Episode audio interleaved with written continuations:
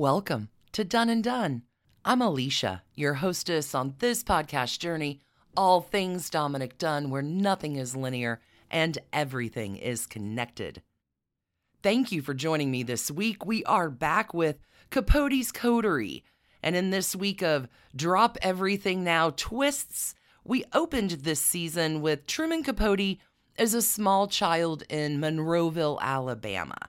I want to get back to that kid. We can achieve this by bringing out a few other essential swans over the coming episodes. So excited to be here, so excited you're here. But before we begin this quest on Done and Dunne, I do have a spyglass here with enormous thanks to give to our most recent supporters at patreon.com slash done and done, subscribing for early and ad-free episodes, done drops, and not done yet episodes too. Huge love and thanks and appreciation to Lisa, Jenna F., Sabrina, Jim B., Kenda H., Sarah A., Terry D., and Heather and Whitney too. So thankful to all of you for showing a little support to our investigation in return for your extra goodies. Your patronage is really, really appreciated, as are you. Thank you again for joining me as we dip into these next few episodes in which we're going to reconnect into Truman Capote through his swans, all the kinds. And this particular excerpt, I feel, really brings us back to Truman Capote to reset the stage a little bit this week. This next bit is from a piece by Anthony Ramirez, published in the New York Times, September 30th, 2005 the piece is titled Recalling Capote and the New York That Let Him Glitter. Long before the drinking, the parties, the gossip, and the fall, in a city that no longer exists, a boy from the South with the outlandish name of Truman Streckfus Persons became the outlandish writer Truman Capote, author of In Cold Blood, of Breakfast at Tiffany's, and of his own demise in cafe society answered prayers. Perhaps he could have flourished only in the New York that was a city of literary ambition, the one after World War II, as his biographer Gerald Clarke contends. Perhaps he could have flourished in any New York, especially today's, that prizes talent and a wink, as his friend Gay Talese, the author, contends. But what is clear is that he could not have become Truman Capote in any place but New York, the city both of the Plaza Hotel, where he held the party of the century, and of Brooklyn Heights, where he lived and wrote in a Spartan apartment. Capote embodied a New York story of style, triumph, and disillusion. I had to be successful, Capote said in 1978, and I had to be successful early. Mr. Talese said Capote had a heightened sense of place and timing. He knew where the golden light was in the towering city, Mr. Talese said in a telephone interview.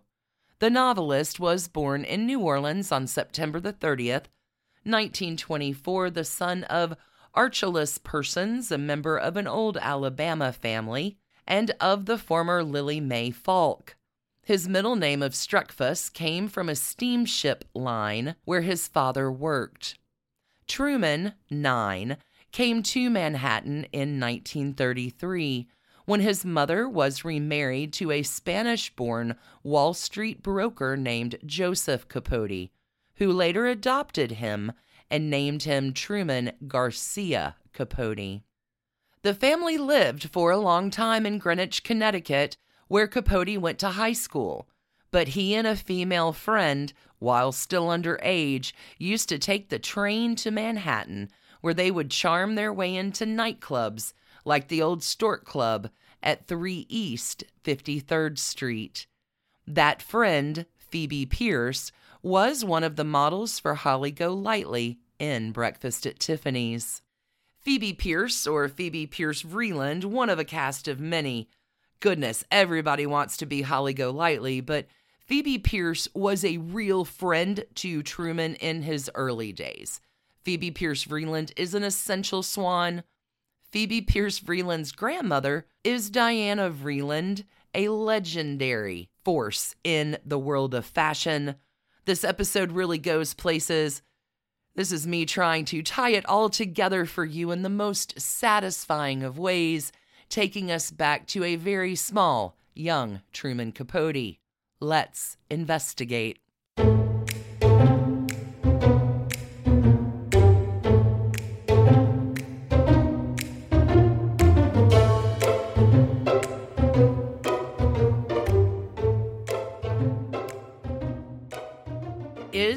Pierce Vreeland a model for Holly Golightly?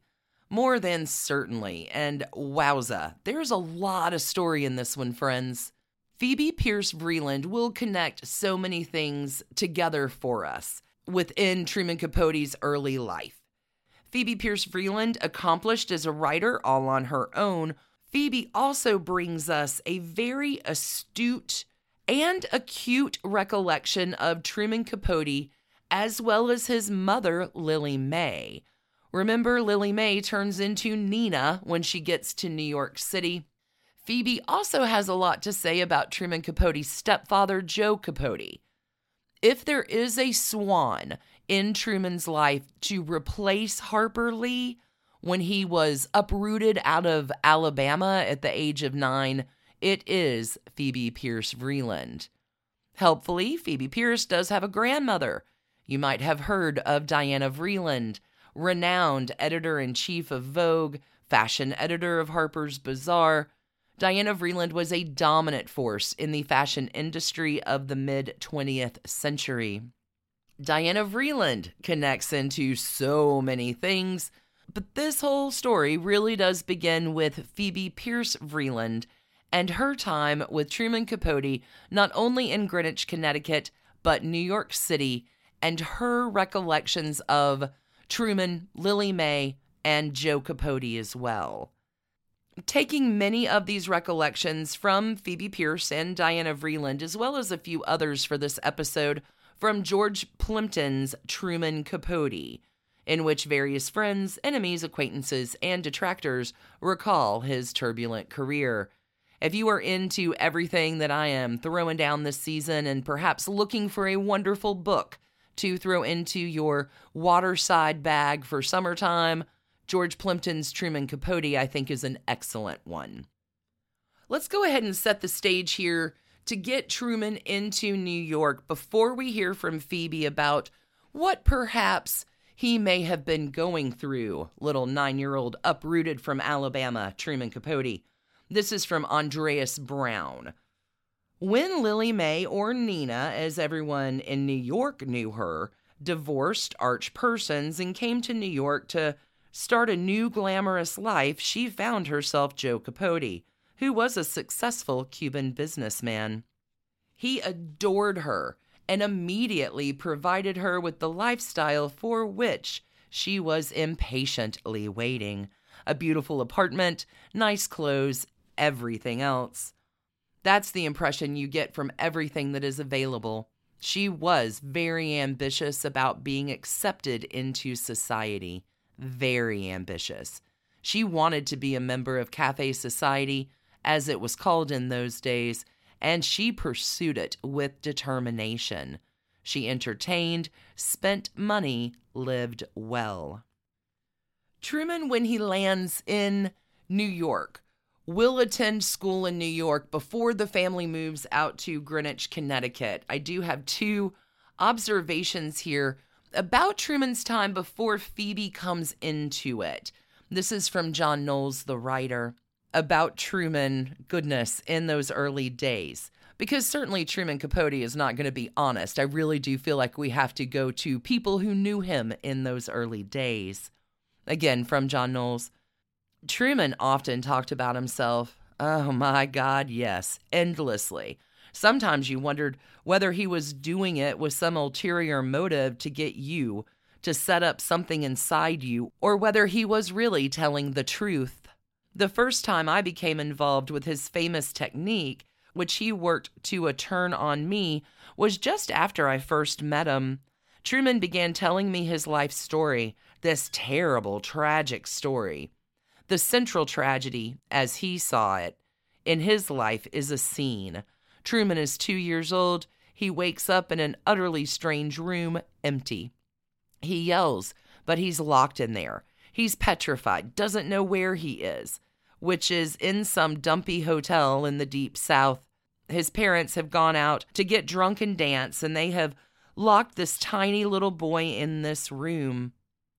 That was his image of terror, and I think it was his way of symbolizing the insecurity of his youth. This image of that kind of abandonment. He started with that harrowing story. Then he'd go on to tell us about his going to military school. They were going to make a man out of Truman, so he went to a series of military schools. Can you picture that? Seeing Truman in a military uniform? Obviously, it wasn't going to work out. Let's talk about the schoolmaster, Clarence Bruner Smith of Trinity, and what he has to say about young Truman. As soon as young Truman arrived, his mother enrolled him in Trinity. When I came to Trinity in 1927, the tuition in the high school was $300. This year it's 16,500 for the upper school, 15,000 for the kindergarten. In Truman's day, there were around 350 to 400 students through grade 12. A day started with chapel. Every morning, Truman would have taken algebra and also Latin because we start Latin in the sixth grade. He did dreadfully. His grades in math were incredible, but he was never in danger of being sent to another school. We had some very brilliant kids and some very dull ones, but we coped with it. Truman remained a child, I think, all his life. Certainly, he was a very explosive kid.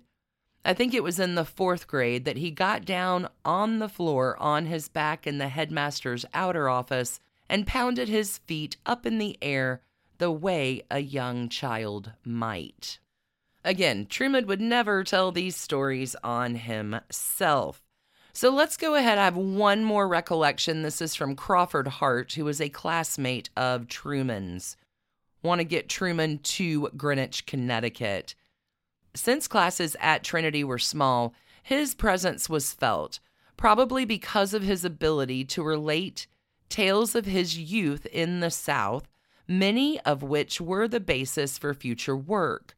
Truman excelled in floor exercises in the gymnasium, and had gymnastics been as popular then as it is today, he truly could have been a candidate for possible Olympic consideration. I can remember him doing cartwheels. It reminded me of a pinwheel going at full speed. He had little use for team sports, preferring instead to perfect his tumbling, skating, dancing, and writing.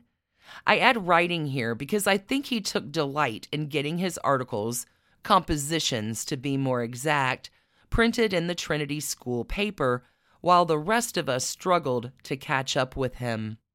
Truman and I both transferred to Greenwich High School, Greenwich, Connecticut, after our freshman year at Trinity. Truman's family had purchased a home in the Millbrook section of town. So we've set the stage a little bit for Boy Truman, always writing, great at gymnastics, always still very much a child. Truman's family, Lily Mae, Joe Capote and Truman will move to Greenwich, Connecticut for Truman to attend Greenwich High School.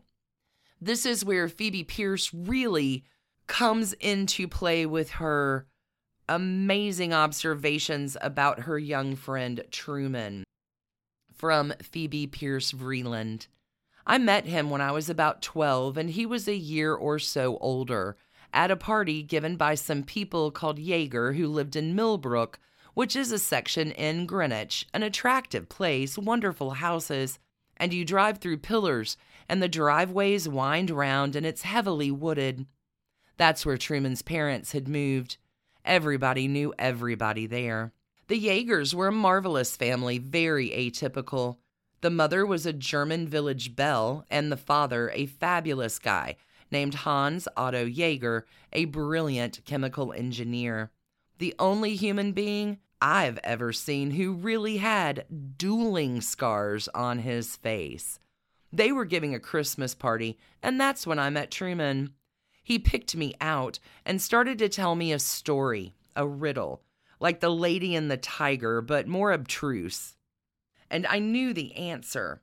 From that moment on, we spent years in each other's pockets.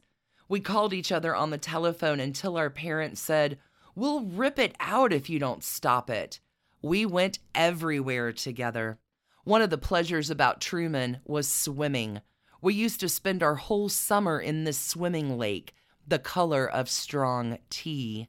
On the upper and lower lake, we'd go skating in the winter. Truman was a marvelous ice skater, really marvelous, a wonderful dancer. So Truman and Phoebe Pierce Vreeland know each other from an early age, but then Phoebe, holy cats, really gets into some other interesting stories here as they both head into their teenage years. From Phoebe, Truman asked me to marry him maybe when we were both about 15 or 16. We figured, one of the real practical plans of youth, that since we got along, why shouldn't we get married? We'll be buddies forever. It seemed right at the time. I thought it was a perfectly swell idea. But I got involved well, I went to the dance with somebody else, and that's when he got very cross and stamped on my picture. But he got over it. We went to the movies. We were thrown out of the Pickwick Theater. It was one of those grandiose old theaters, the only theater in town, Moorish, a huge place, and the clouds would drift across the sky above the screen. If you wanted to go to a movie of recent vintage, you went to Stamford, which you know was a real place. You never knew what was going to drift into the Pickwick.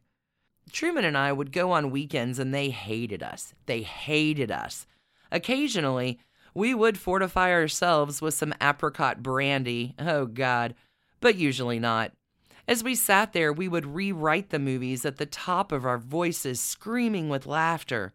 She should have said, he should have said, well, he's hopeless anyway, but if he had only said, it was awful. I mean, from the point of view of the Pickwick. Ouch!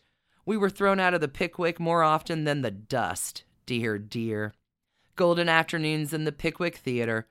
One of the people who came to call on the Capotes in Greenwich was a wonderful man who was French the Count of something, and he had one of the great automobiles of the world with the pipes coming out of the hood, black with red leather. He gave Truman and me a ride in it. Drive it by the Pickwick, we said, right by the Pickwick, and we'd wave at them as we went by. In those Greenwich years, we talked all the time. We read The New Yorker, in those days, a great icon. We listened to jazz. We loved jazz. We went to used record stores and jazz bars. We went into New York together a lot, to the Stork Club and El Morocco. We saved up our money and went there. I don't know why they let us in, but they did. We were such a curious couple. Truman and I used to take those old trains back the midnight train, the milk train. I have slept on that milk train. Finding Truman was something marvelous for me because, like most adolescents who care terribly about writing and do not care very much about the kind of world that's around them, you begin to think that you're insane. Am I sane? Does anyone know what I'm talking about? I cannot emphasize enough that from the moment I met Truman, there was only one thing he knew he was going to be, and that was a writer. That's what he cared about. That's all he cared about at Greenwich High. What did algebra have to do with anything? That's when Ms. Catherine Wood came around. She was a wonderful woman, the quintessential teacher. If you put her in a room with a hundred women and you said, Who's the teacher? people would pick her. Tall and radiant, benign, but not a fool by any means. She took him in hand and schooled him thoroughly in grammar and the fundamentals, the structure of poetry, and she taught him and also interceded with the other teachers so he could walk around things like algebra. Always, from the time I knew him, when he was 12 or 13, he was fascinated by society. When he was in Greenwich, he knew people who were terribly boring, but he was interested in their houses and the way they lived. He was always fascinated by the intricacies of that society. People who loved him and knew him said, For God's sake, how can you stand those people? We'd make fun of him in a nice way. How can you hang out with those idiots? But that was his thing. Interjecting here just for a moment, remember Dominick Dunne and Truman Capote born contemporaries. They're within a year of each other. Dominick Dunne is living with his family in Connecticut, Hartford, Connecticut, around this time. They've got very similar stories. And I think that little bit about being fascinated by society, something the two, our man Nick and Truman Capote, share in common. Okay, so we've spent now a little bit of time with Truman in Trinity. He's encountered Ms. Catherine Wood. This teacher is going to be hugely influential on his early career, understanding the basics and really solidifying for Truman that, yes, in fact, you can be a writer. I want to take Phoebe Pierce and her recollections now focusing in on Truman's family life. Phoebe Pierce continues So I spent a lot of time at his house. I knew his parents. Nina and Joe quite well. I knew her until she died. She and Truman were a strange pair. In the first place, which no one has ever said, they looked so much alike. You may say, but they're mother and child, why shouldn't they? But I mean uncannily. The same coloring, the same high forehead, the same color eyes set in the face, the same mouth, the same body structure. Rather slim upper body heavy hips, and heavy legs. Nina was the first Southern woman I had ever met. Now, you talk Southern. She was a real Southern child, amazed at everything, amazed at Schrafft's, amazed. That's saying something. She was a darling, charming, original person, but we just gazed at one another across this gulf. She scared me because she was not like a mother. Now, Greenwich was by no means a boring place as suburbs go. There were a lot of interesting, eccentric, amusing people. But she was quite outside my experience. She was also, this shows you how times change, the only divorced mother that I knew. So this made her sort of exotic. Nina was a belle. She was. She was extremely attractive, very attractive sexually. She could be charming, but you never felt she meant it. I hope I have not given you the impression that Nina was some hotsy totsy person flinging herself around the furniture. She was beautifully dressed. She had a great feeling for style, her hair, and everything. I always remember her jewelry. She loved amethysts and always wore them, and Joe gave them to her for her birthday. A very beautifully mannered woman. I was only about 11 when I met her. She was the only mother I met who was not a mother kind of mother at all. She was lovely to Truman at one point and terrible the next, so he was constantly ricocheting. She'd insult him in front of people. You're going to wind up in the gutter and all this stuff. You never knew what she was going to do next, and that's not any fun to live with. Joe was absolutely adorable, much nicer to Truman. Now, as for Joe, at the time, Joe was a darling guy, wonderful fun. If she was the first divorcee mother I met, he was the first Cuban. He had a wonderful accent, a Cuban accent, which is nothing like Puerto Rican or Spanish. He was funny, humorous. He taught me how to rumba. But Nina was his life, and he didn't know really how to handle the whole thing.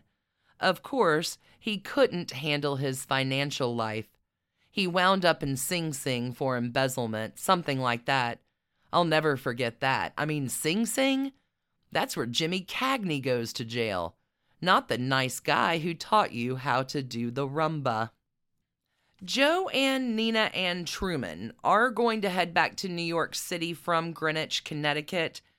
I do have Phoebe Pierce Vreeland talking about this bit, explaining that, quote, things went from bad to worse with Joe and Nina.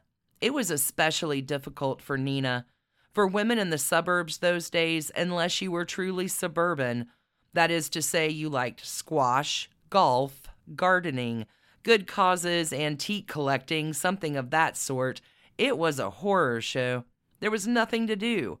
No men around all day, people reaching for the bottle or pills, or for their tennis instructor. Truman was very proud, and he never complained, but he saw that it was just getting worse and worse. He was the one who really got them to move back to New York. He packed up the stuff. I remember him helping. He was going to New York, and that's when they moved to 1060 Park. Doesn't that set the scene about our boy wonder writer at an early age, from nine to teenage years? I want to move our story a little bit further. What happens to Truman Capote and Phoebe Pierce Vreeland? In 1944, Truman is going to find some independence from Mama, Lily May, he is going to work on his writing and begin to take day jobs, including one for the New Yorker. He's going to move out on his own, and those stories are coming in the next episode. But I want to focus in here on a key component, I think, of Truman's relationship with Phoebe, also Truman's relationship with perhaps everyone. This next bit is by Myles Weber from Johns Hopkins University Press in a piece called An Odd Psychological Type. Myles Weber wrote this subjective paper from research gathered by another terrific resource called Tiny Terror by William Todd Schultz. This is the abstract for this particular paper by Myles Weber, but I thought this was just really, really incredible. In a letter sent from Sicily, dated June 24, 1950, Truman Capote, already the author of a notorious first novel and a collection of highly admired short stories, scolded his high school friend Phoebe Pierce for being a poor correspondent.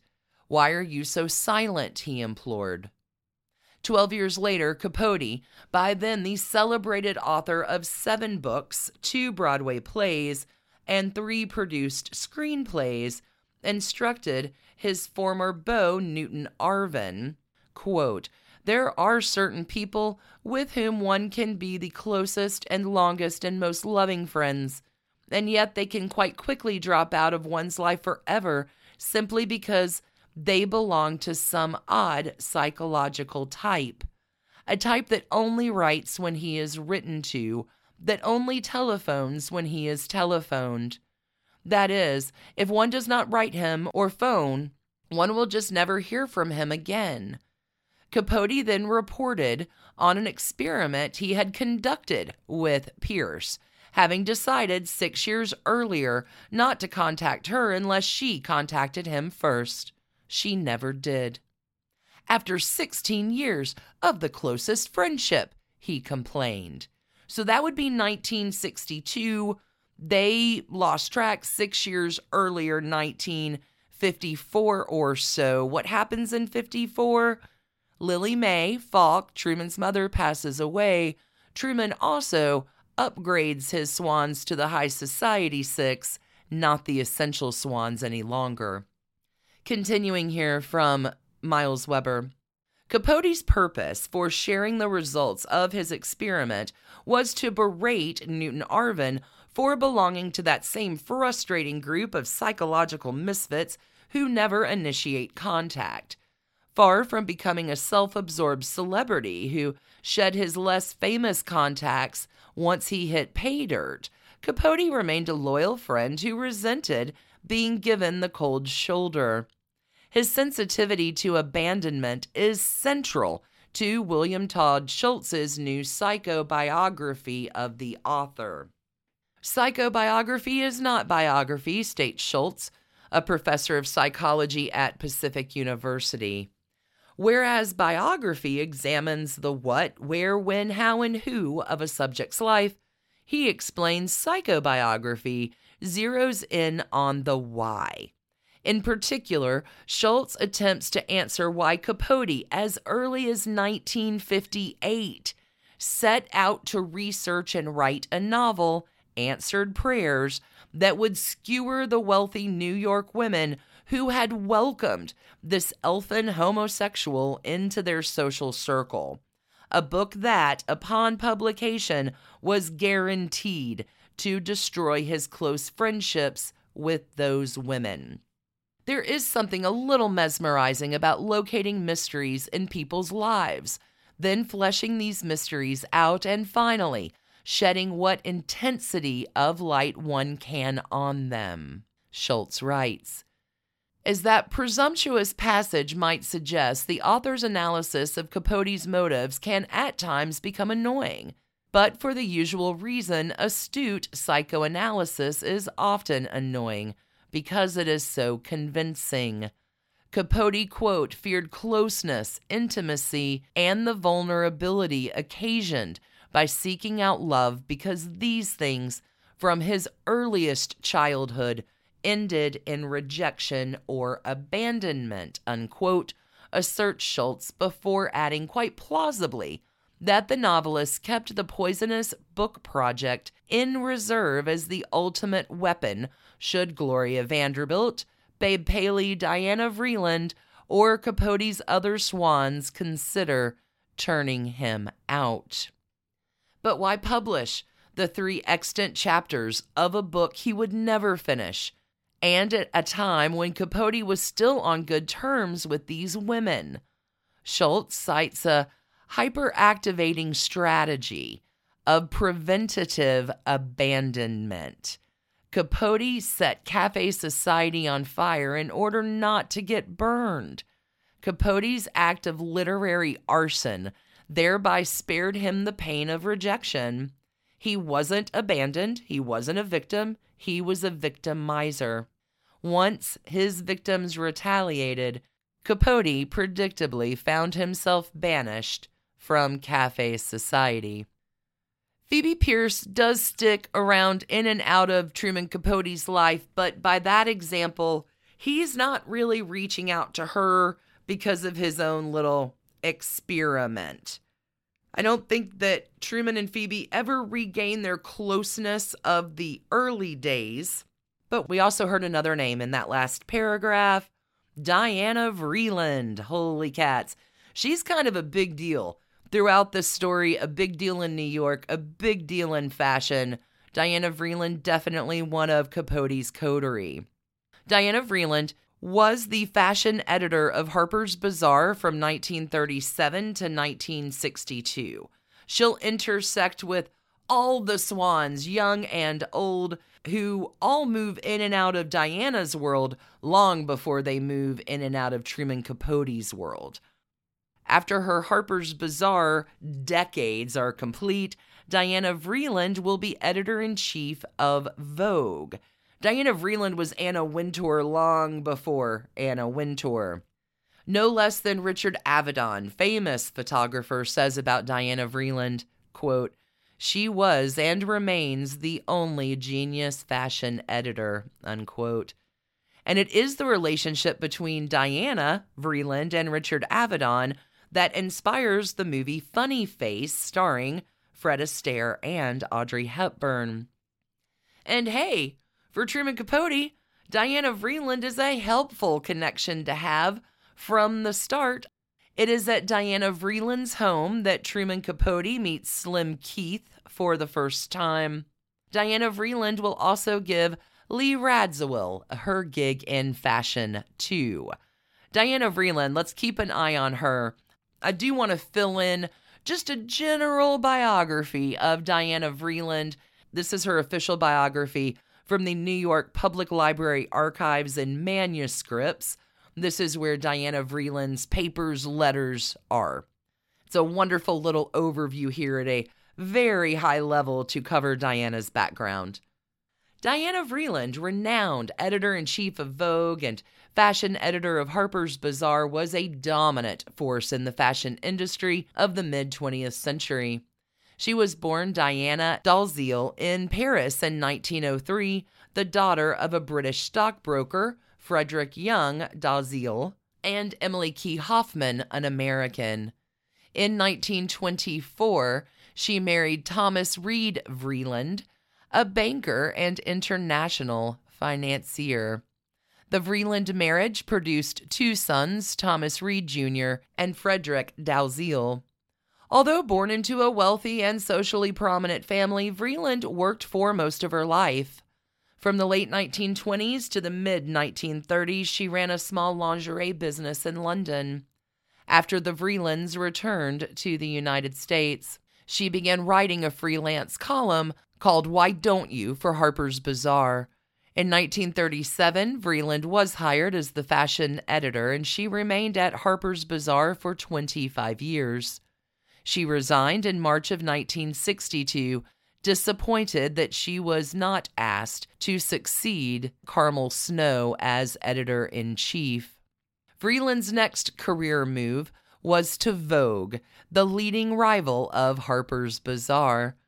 In an article in the New York Times announcing Vreeland's appointment as associate editor, Carrie Donovan wrote, Mrs. Vreeland is the most respected editor in the fashion business today. Her appearance at a fashion show is the highest accolade a designer can hope for. Along with the late Carmel Snow, editor in chief of Harper's Bazaar, Mrs. Vreeland is credited with shaping the image of the magazine and, in turn, the looks of thousands of women. At Vogue, she quickly rose to the position of editor in chief. She put her own personal stamp on the magazine and continued to make headlines in the fashion and business world.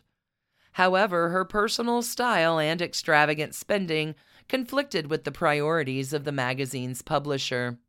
She was replaced as editor in chief in 1971, retaining the position of consultant. During the final stage in her very long career, Vreeland revived the dormant Costume Institute of the Metropolitan Museum of Art. Under her guidance and patronage, the Costume Institute would launch several spectacular exhibits that attracted the social elite and received high profile publicity. Among her Costume Institute triumphs were The World of Balenciaga in 1972 and Romantic and Glamorous Hollywood Design in 1974. During the 1980s, Vreeland published two books Allure, co authored with Christopher Hemphill, and her autobiography, D.V. Vreeland died in 1989 in New York City after a long period of illness.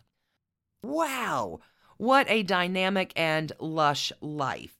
We are going to have more about Diana Vreeland in Friday's Not Done Yet episode coming on Patreon.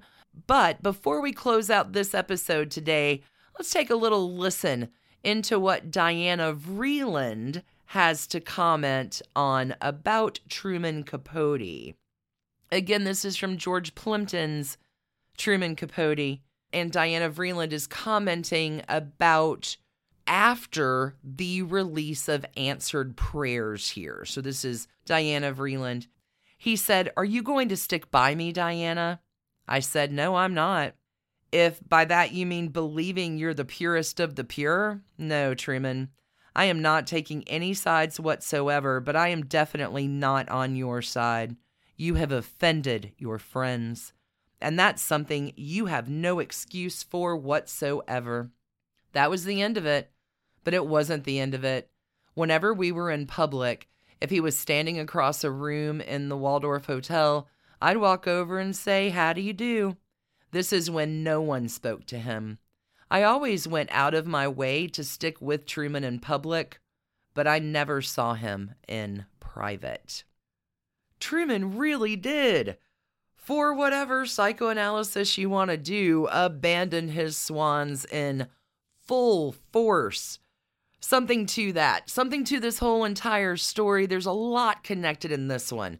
Truman Capote's early days in New York City, in Greenwich, his friend Phoebe Pierce, her influential grandmother, leading us to perhaps even two decades before Truman publishes Answered Prayers, how Truman is bending in a particular and peculiar way. A lot embedded in that particular story. Thank you, thank you, thank you so much for joining me today, investigators, in our double dip Capote's coterie this week. I shall be back with you next Monday, your done day, for Truman Capote's continuing story. We're going to pick back up in 1944 when he makes his move for independence. We're going to meet another essential swan, the one who thinks she's most definitely the model for Holly Golightly.